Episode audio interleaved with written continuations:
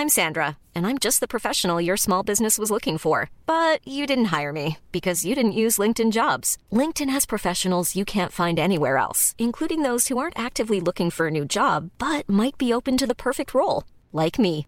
In a given month, over 70% of LinkedIn users don't visit other leading job sites. So if you're not looking on LinkedIn, you'll miss out on great candidates like Sandra. Start hiring professionals like a professional. Post your free job on linkedin.com/people today. Olá, amigos e amigas do saber. Neste episódio de hoje nós vamos falar sobre a natureza humana. Nós vamos fazer especificamente uma crítica a um determinado conceito, a uma determinada concepção de natureza humana que é muito comum em nosso período, no período do capitalismo tardio. Então, esse episódio não tem o objetivo de fazer uma varredura por toda a história da filosofia para discutir diversas concepções de natureza humana, né, fazer uma análise da chamada antropologia filosófica. O nosso propósito não é esse. A gente quer pegar uma determinada concepção que a gente encontra refletida em vários documentários, na literatura popular, na indústria cultural e efetuar uma crítica a partir da concepção marxiana e também das reflexões do filósofo francês existencialista Jean-Paul Sartre. Nós vamos apresentar também a concepção dos gregos antigos sobre o homem, mais especificamente de Protágoras de Abdera. Ele tem uma formulação muito interessante que vai se aproximar bastante da concepção que a gente vai encontrar depois em Marx e em Sartre. Acompanhe.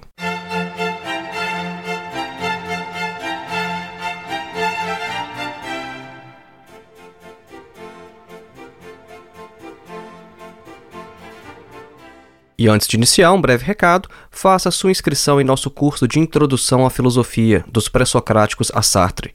O nosso curso tem mais de 14 horas de duração, você pode fazer com total flexibilidade, porque não tem data nem de início e nem de término, e é um curso que oferece certificado ao final. O nosso objetivo é colocar você em contato direto com alguns dos principais textos de toda a história da filosofia. Então, ao invés de você ler comentadores ou literatura secundária falando sobre os filósofos, os nossos vídeos vão te preparar para que você leia diretamente os textos de Platão, de Aristóteles, de Sêneca, de Marco Aurélio, de Santo Agostinho, Tomás de Aquino, René Descartes, Kant, Hegel, Marx, Sartre e etc. O link para o nosso curso está na descrição deste episódio. Lá você pode ver a ementa, ver alguns vídeos que já estão disponíveis para você ver como que é a dinâmica do curso e lá mesmo você já pode fazer a sua inscrição. E se você aproveitar o cupom de desconto que geralmente fica disponível nos cinco primeiros dias após a publicação deste episódio, você pode adquirir o nosso curso pelo valor único de R$ 22,90. Este não é um valor mensal, é um valor único para você ter acesso vitalício a um curso com mais de 14 horas de duração. O nosso segundo e último recado é que você pode contribuir com a existência deste trabalho através de duas outras formas. Você pode ser um dos nossos apoiadores através do Apoia-se. Nós temos um perfil lá e o link para o perfil está na descrição deste episódio. Ou então você pode fazer qualquer contribuição para a nossa conta através da nossa chave Pix. A nossa chave é simplesmente o nosso endereço de e-mail que é filosofiavermelha@gmail.com. Então voltemos ao nosso tema, a natureza humana. Como nós afirmamos no início deste episódio, nós dissemos que nós vamos examinar uma determinada concepção de natureza humana que é muito comum em nosso período, né, no período do capitalismo tardio. Essa concepção de natureza humana, ela é uma concepção ideológica. E por ideologia, a gente está entendendo aqui o conceito numa concepção estritamente marxiana, né? porque no senso comum, no popular, as pessoas geralmente entendem ideologia como se fosse um conjunto de ideias, né? ou seja, cada um tem a sua própria ideologia, tem sua, as ideias em que acredita, mas numa concepção marxista estrita, ideologia não é isso. Quando os marxistas falam de ideologia, eles se referem, na maioria das vezes, a uma determinada concepção de mundo, a um determinado conjunto de ideias que representa uma falsa consciência a fim de escamotear ou de justificar o mundo presente. É simplesmente nesse sentido mais estrito que a gente pode falar de ideologia. Então vejam, é essencial para a gente caracterizar ideologia é que seja uma falsa consciência que vise justificar o mundo do jeito que é. E nesse sentido, algumas concepções de natureza humana elas existem justamente com esse propósito. Né? Então, a concepção que a gente vai criticar nesse episódio aqui hoje, ela é ideológica no sentido de que ela serve ao capitalismo É uma concepção que vai mostrar que o capitalismo é o sistema mais natural à nossa natureza. Mas a gente vai ver que na história da filosofia, mesmo lá entre os gregos já, a gente tem outras concepções de natureza humana que não estão exatamente de acordo com essa que os ideólogos do capitalismo vão defender. De maneira preliminar, eu gostaria de lembrar aqui uma reflexão deixada por Marx e Engels em A Ideologia Alemã, que fala sobre essa questão da ideologia né, e a relação com os interesses de classe. É, o Marx e o Engels afirmam nessa obra que a burguesia apresenta os seus próprios interesses de classe como se fossem interesses gerais de toda a sociedade. Isso é muito importante, porque imagine só, a burguesia numericamente é uma classe muito pequena.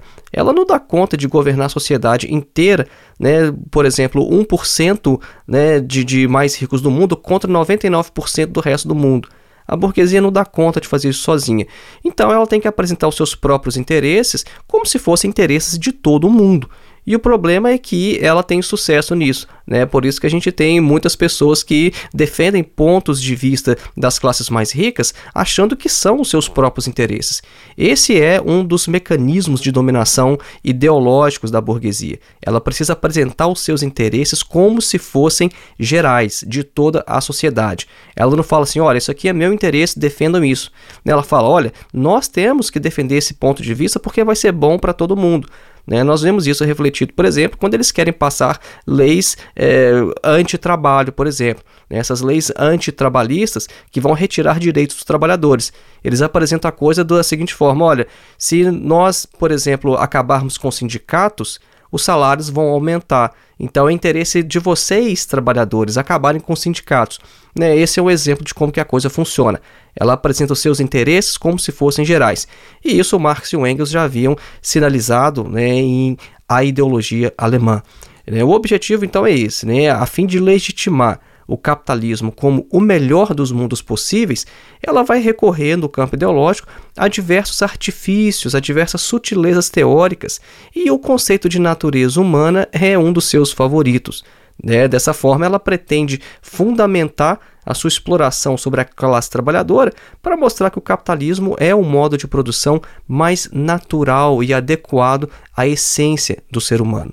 Então, por exemplo, para justificar a competição nas relações sociais e a competição entre os próprios trabalhadores, ela aponta para o reino animal e vai falar o seguinte: olha, nós humanos, nós somos exatamente o que a gente vê ali no reino animal.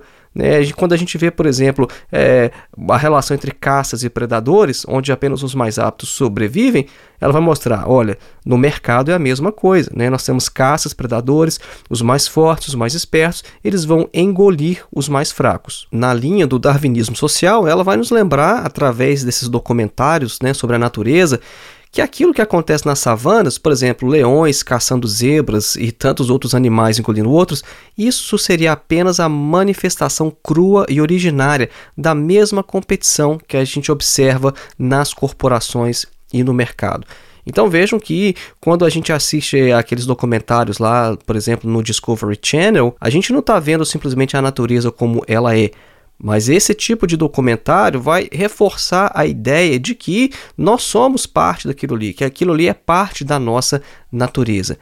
E o que vai se esconder por trás, então, desse conceito de natureza humana é apenas uma determinada concepção metafísica do real que vai universalizar as relações sociais dos homens como são agora e definiu seu ser no mundo como efetivação de uma suposta natureza estática, eterna, imutável, criada por um ente superior, ou então como se fosse resultado evolutivo de um determinismo biológico mecanicista, né? como a gente vai ver mais para frente a questão do Darwin, né? como que o Darwin é utilizado ideologicamente para justificar essa concepção de natureza humana. As duas estratégicas básicas, então, são as seguintes: ou a natureza humana ela é herdada espiritualmente, ou seja, existe um Deus que nos criou assim, é por isso que nós somos como somos, ou então a nossa natureza humana é herdada geneticamente, né? ou seja, não, foi a evolução que nos fez assim. Mas, em todo caso, a gente não poderia fazer nada a respeito dessa natureza a não ser aceitá-la. Então, vamos examinar se a coisa é de fato assim. Inicialmente, vamos examinar como que o ser humano se forma, né? Porque a gente está falando da natureza humana, então a gente tem que examinar como é que a gente se forma. Vamos examinar historicamente como nós somos, se nós somos sempre da mesma maneira. E aí a gente vai poder traçar um quadro mais definido do que é a natureza humana. Vamos começar então por algumas reflexões de Marx e Engels em sua obra A Ideologia Alemã. Marx e Engels vão afirmar lá o seguinte, vou abrir aspas. O primeiro pressuposto de toda a existência humana e, portanto, de toda a história é que todos os homens devem estar em condições de viver para poder fazer história. Para viver, no entanto, é preciso antes de tudo comer, beber, ter moradia, vestir-se e algumas coisas mais. Fecha aspas. Então vejam só que nesse trecho aqui, Marx e Engels estão falando que o primeiro fato histórico é a produção dos meios que permitem a satisfação dessas necessidades que a gente apontou. Isso é, a produção da própria vida material. Para produzir essa vida material, o homem precisa se relacionar com outras pessoas. É, vejam bem, o, o, ser humano ele não caça sozinho, ele não planta sozinho, ele não constrói moradias sozinho. Ou seja, ele não cria primeiro, em isolamento, uma imagem de si mesmo, dos outros ou então do mundo, para só depois sair ao mundo e se relacionar com as outras pessoas. Acontece que o homem já está em relação com outras pessoas quando ele começa a pensar sobre si mesmo, quando ele começa a fazer representações sobre o mundo, sobre Deus, sobre a religião, ou seja o que for. Então, Marx e Engels eles continuam e eles afirmam mais à frente o seguinte, abre aspas, a produção de ideias, de representações e da consciência está, no princípio, diretamente vinculada à atividade material e ao intercâmbio material dos homens, como a linguagem da vida real. As representações, o pensamento, o comércio espiritual entre os homens aparecem aqui como emanação direta do seu comportamento material. O mesmo ocorre com a produção espiritual, tal como aparece na linguagem da política, das leis, da moral, da religião, da metafísica, etc., de um povo. Fecha aspas.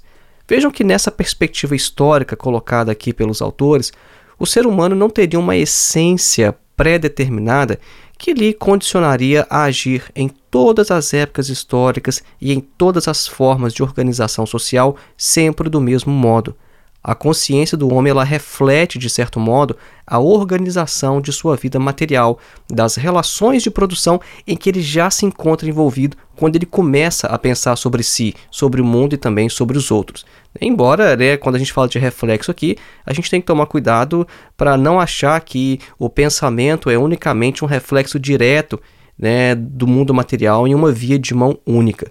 Né? E daí então Marx e Engels vão fazer aquela afirmação que é clássica, né? que, abre aspas, não é a consciência que determina a vida, mas a vida é que determina a consciência, fecha aspas.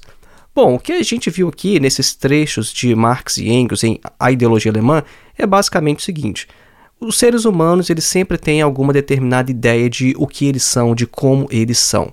É, em todas as épocas históricas a gente percebe que os seres humanos eles têm uma concepção, olha, é, nós somos assim, a nossa natureza é assim. Pensa para você ver na Idade Média. Como é que o homem se enxergava na Idade Média? Bom, basicamente como criatura de Deus, como criado por Deus à imagem e semelhança de Deus. O pensamento medieval foi fortemente marcado pela doutrina cristã e pela predominância ideológica, teórica e espiritual da igreja. E a igreja servia então como um dos mecanismos de dominação. De uma perspectiva social, a igreja institucional ela era basicamente isso. Ela servia para legitimar aquele mundo que estava organizado daquela forma. A igreja justificava o feudalismo. É por isso que no início do episódio a gente mencionou sobre ideologia. Ideologia, no sentido marxiano estrito, seria uma forma de uma falsa consciência que visa justificar como o mundo está organizado. Bom, na Idade Média, como que isso acontecia? Através da doutrina cristã. A doutrina cristã, de alguma forma, né, uma determinada leitura da Bíblia que se fazia na época, era utilizado para justificar o mundo como ele estava organizado. Então, se você era um servo, a igreja dizia que era isso mesmo, que você tinha que simplesmente aceitar essa condição porque era a vontade divina. Perceba então que a ideologia funciona assim. É mais fácil, né, quando a gente olha para um outro período histórico, a gente consegue ver mais claramente. Ah, de fato era assim que funcionava na Idade Média. Agora, e quando a gente vai analisar o tempo presente? Como é que a gente identifica o que é ideologia? O que é aquilo que vai justificar o mundo como ele está hoje organizado? E a gente está examinando justamente um desses aspectos que é uma determinada concepção de natureza humana. Mas o que o Marx e o Engels então estavam falando nesse trecho é o seguinte: quando os indivíduos criam determinadas concepções sobre si mesmos e sobre o mundo, eles fazem isso depois de já estarem em relações uns com os outros. Por quê? Primeiro a gente tem que estar vivo para pensar, não é mesmo? É uma coisa tão óbvia. Como é que a gente vai pensar? Como é que a gente vai fazer filosofia? Como é que a gente vai fazer arte, ciência, se a gente não estiver vivo? Então, a primeira coisa é que a gente tem que estar vivo. Agora, para estar vivo, o que, que a gente tem que fazer? Bom, a gente tem que comer, não é? A gente não se alimenta todos os dias, a gente não tem que fazer várias refeições por dia, a gente não tem que morar em algum lugar, a gente não tem que se esconder, ter um tipo de abrigo, a gente não tem que ter roupas. Bom, e para ter essas coisas, para ter moradia, para ter alimentação, para ter roupas, a gente precisa produzir essas coisas. Né? Só que a gente não faz isso diretamente mais hoje. A gente compra essas coisas, mas para comprar a gente precisa trabalhar. E a gente trabalha geralmente em relação com outras pessoas. Então vejam, o, o ponto de partida de Marx e Engels é extremamente concreto. Primeiro a gente tem que estar tá vivo para estar tá vivo, a gente tem que trabalhar. E depois, então, que a gente trabalha, está vivo e a gente tem tempo livre, a gente começa a pensar sobre as coisas e a gente começa a pensar, por exemplo, sobre a natureza humana. E aí que eles vão falar, quando a gente começa a pensar sobre a natureza humana, na verdade a gente já está em relação social com outras pessoas. E essas relações sociais, é óbvio que elas vão fazer ali o seu caminho e de alguma forma vão aparecer refletidas nos produtos do nosso pensamento. E este será exatamente o ponto de partida do filósofo existencialista Jean-Paul Sartre para fazer as suas reflexões sobre o homem. E ele vai dizer que primeiro o homem existe e depois ele se define. Então nós vamos fazer uma breve pausa musical e voltaremos com Jean-Paul Sartre em seguida.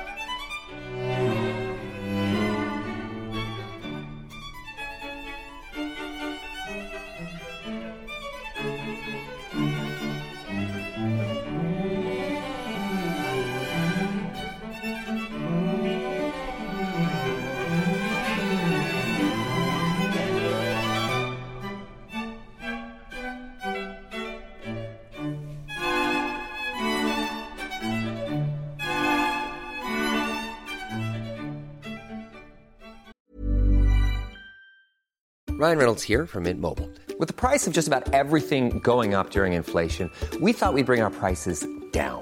So to help us, we brought in a reverse auctioneer, which is apparently a thing. Mint Mobile unlimited premium wireless. Ready to get 30, 30, bit to get 30, bit to get 20, 20, 20, bit to get 20, 20, bit to get 15, 15, 15, 15 just 15 bucks a month. So, Give it a try at mintmobile.com/switch. slash $45 up front for 3 months plus taxes and fees. Promo rate for new customers for limited time. Unlimited more than 40 gigabytes per month slows. Full terms at mintmobile.com. Millions of people have lost weight with personalized plans from Noom, like Evan, who can't stand salads and still lost 50 pounds. Salads, generally, for most people, are the easy button, right? For me, that wasn't an option. I never really was a salad guy. That's just not who I am. But Noom worked for me. Get your personalized plan today at Noom.com. Real Noom user compensated to provide their story. In four weeks, the typical Noom user can expect to lose one to two pounds per week. Individual results may vary. Aproximadamente um século mais tarde, inspirado nessa descoberta fundamental do marxismo, o filósofo francês Jean-Paul Sartre, ele também vai contestar que o ser humano seja pré-determinado, possuindo uma natureza humana que vai lhe condicionar de uma forma determinística a ser unicamente aquilo que ele já é. Ou seja, se o ser humano é assim hoje, ele vai ser assim para sempre. Né? E disso, essa natureza, essa essência, iria tolher, iria tirar do ser humano a sua liberdade de ser de outro modo. Então, Sartre vai falar que o homem não tem uma essência que precede a sua existência, mas, pelo contrário, a sua existência precede a sua essência.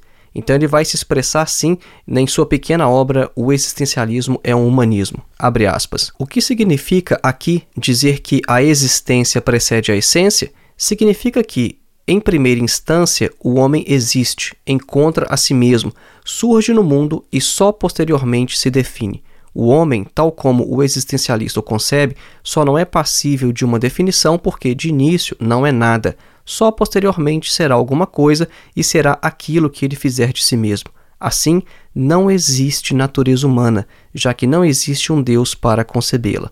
Fecha aspas. Percebo então que para Sartre a ideia de uma essência humana, ela pressupõe que exista um Deus que tenha concebido essa essência e que a partir dos seus moldes ele tenha criado então o homem. É como se fosse como a gente tem uma forma, né, para criar, por exemplo, é, bolos ou qualquer outro objeto, né, que você constrói a partir de formas. É como se Deus tivesse a forma do homem, ou mais especificamente a forma, ou então a essência do homem, e a partir dela ele tivesse criado o ser humano. Mas a questão é: se não existe Deus nenhum, então o homem primeiro vai existir, o homem primeiro vai estar no mundo e só a partir disso é que ele vai se definir. No início do episódio, nós mencionamos que as duas estratégias básicas para essa concepção ideológica de natureza humana são as seguintes: ou existe um Deus que criou uma essência humana, uma natureza humana, e todos nós temos essa natureza porque ela foi injetada em nós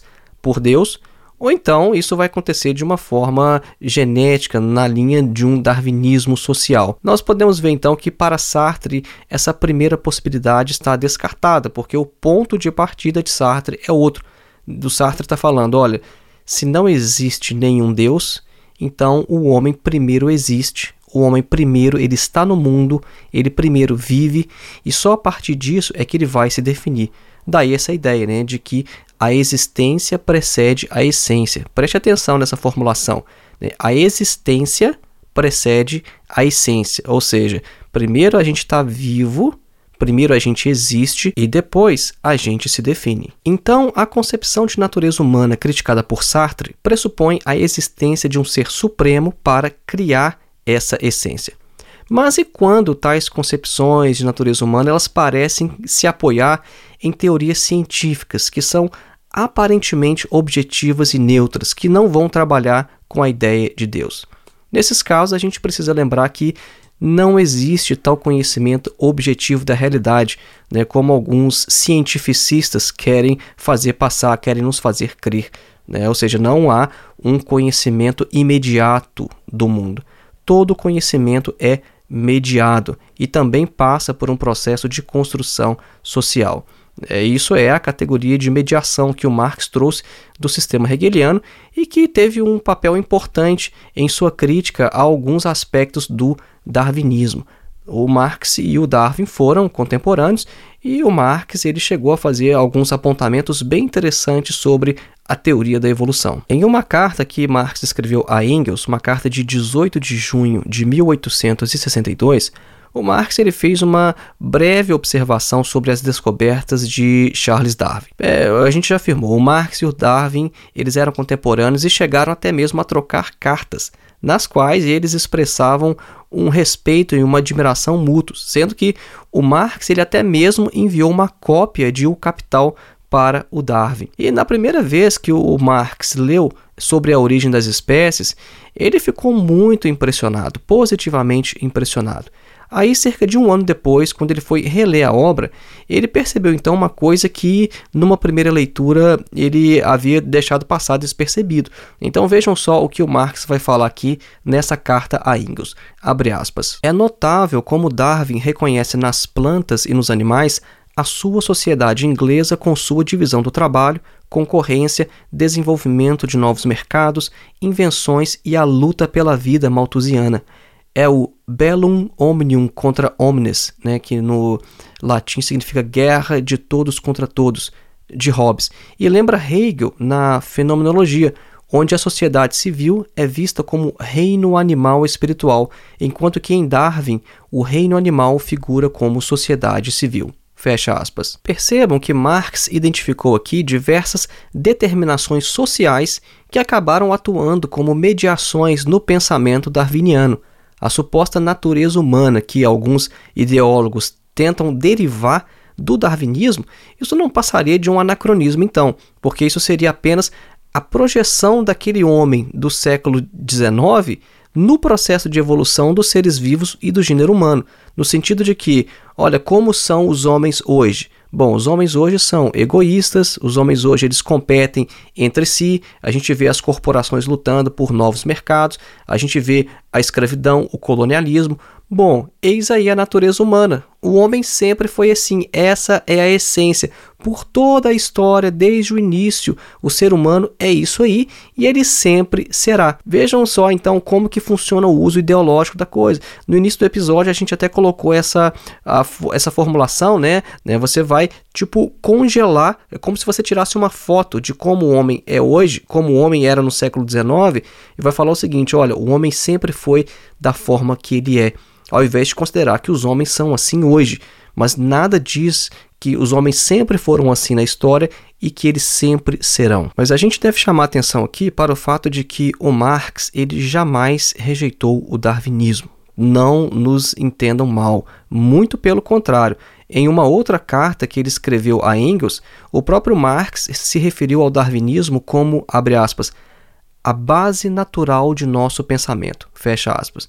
Então, essa carta vai mostrar apenas que a apropriação que o Marx fez das descobertas do Darwin, ela não foi incondicional ou acrítica. E o Marx também não está se aventurando no campo aqui da biologia, o Marx não está fazendo comentários sobre isso.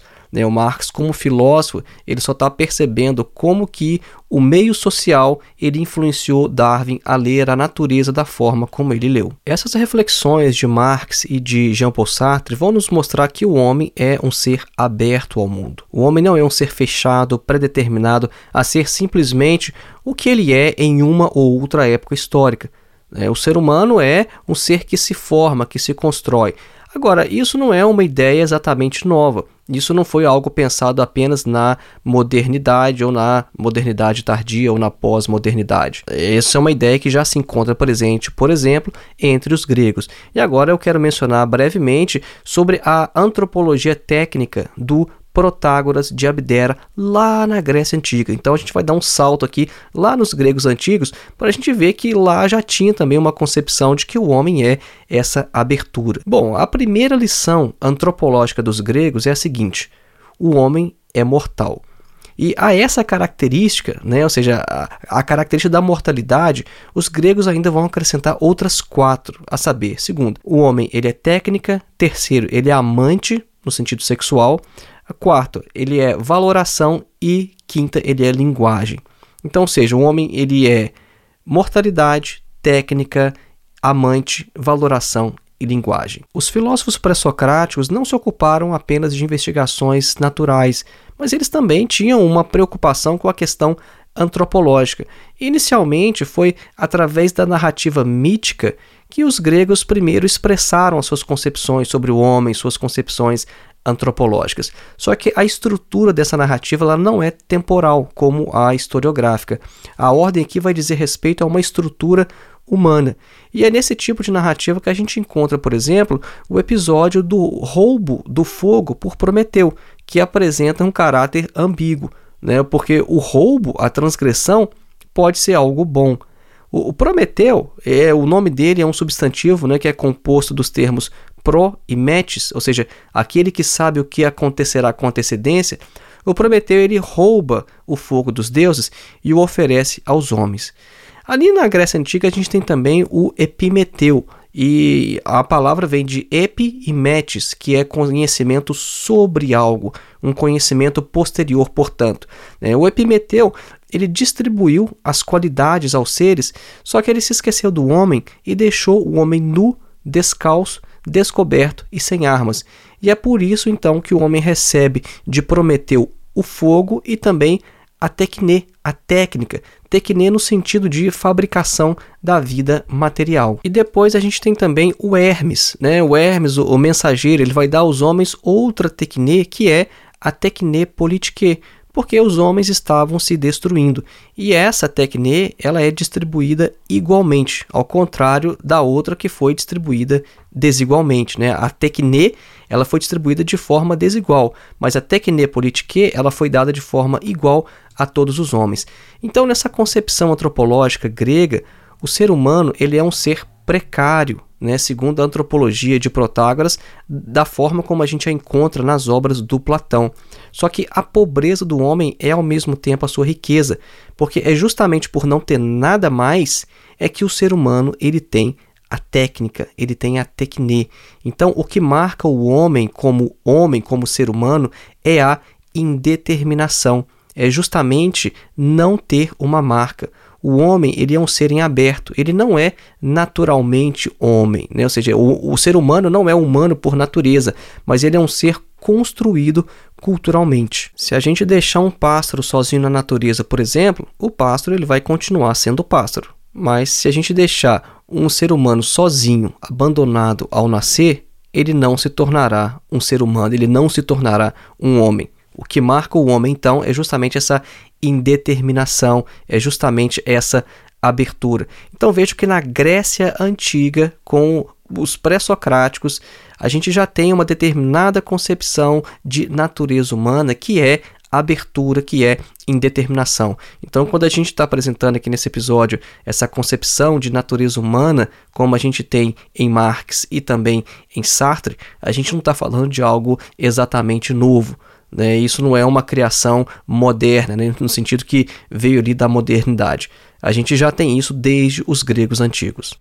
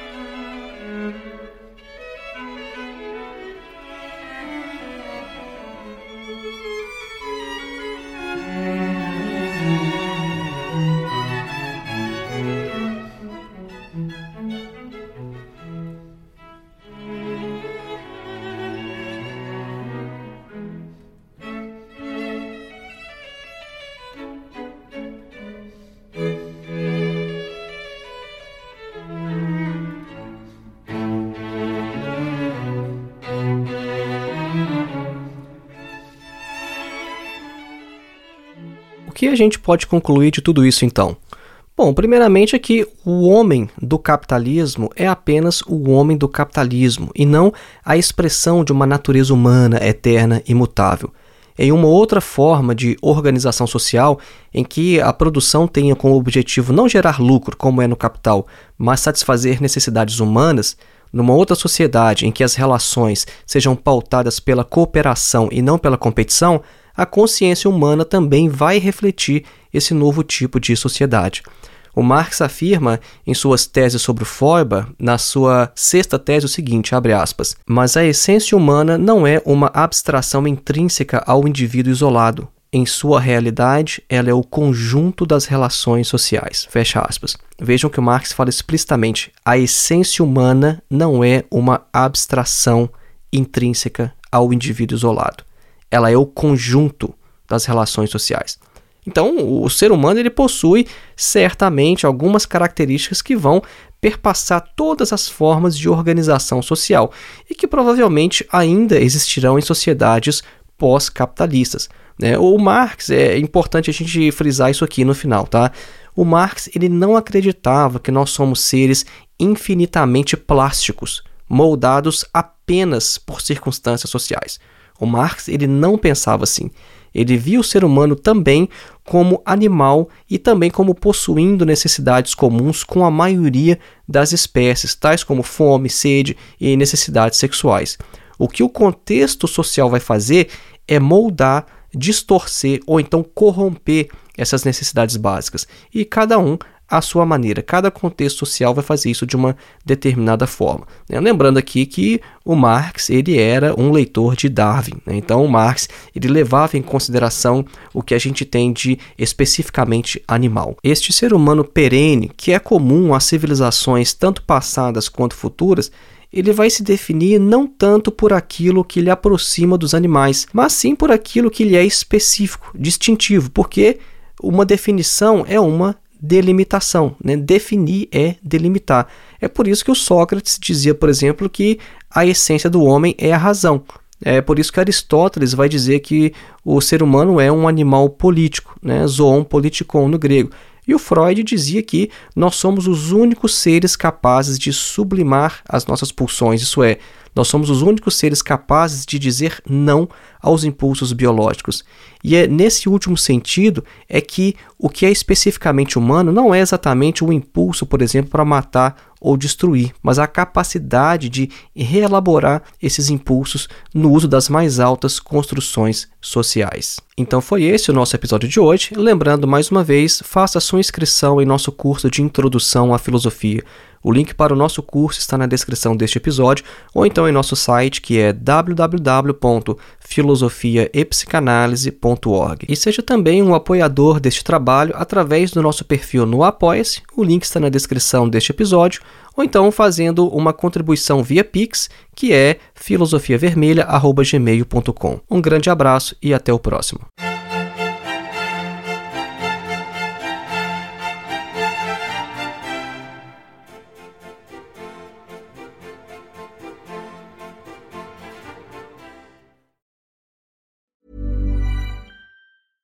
Mom deserves the best, and there's no better place to shop for Mother's Day than Whole Foods Market. They're your destination for unbeatable savings, from premium gifts to show-stopping flowers and irresistible desserts. Start by saving 33% with Prime on all body care and candles. Then get a 15-stem bunch of tulips for just $9.99 each with Prime. Round out Mom's menu with festive rosé, irresistible berry chantilly cake, and more special treats. Come celebrate Mother's Day at Whole Foods Market.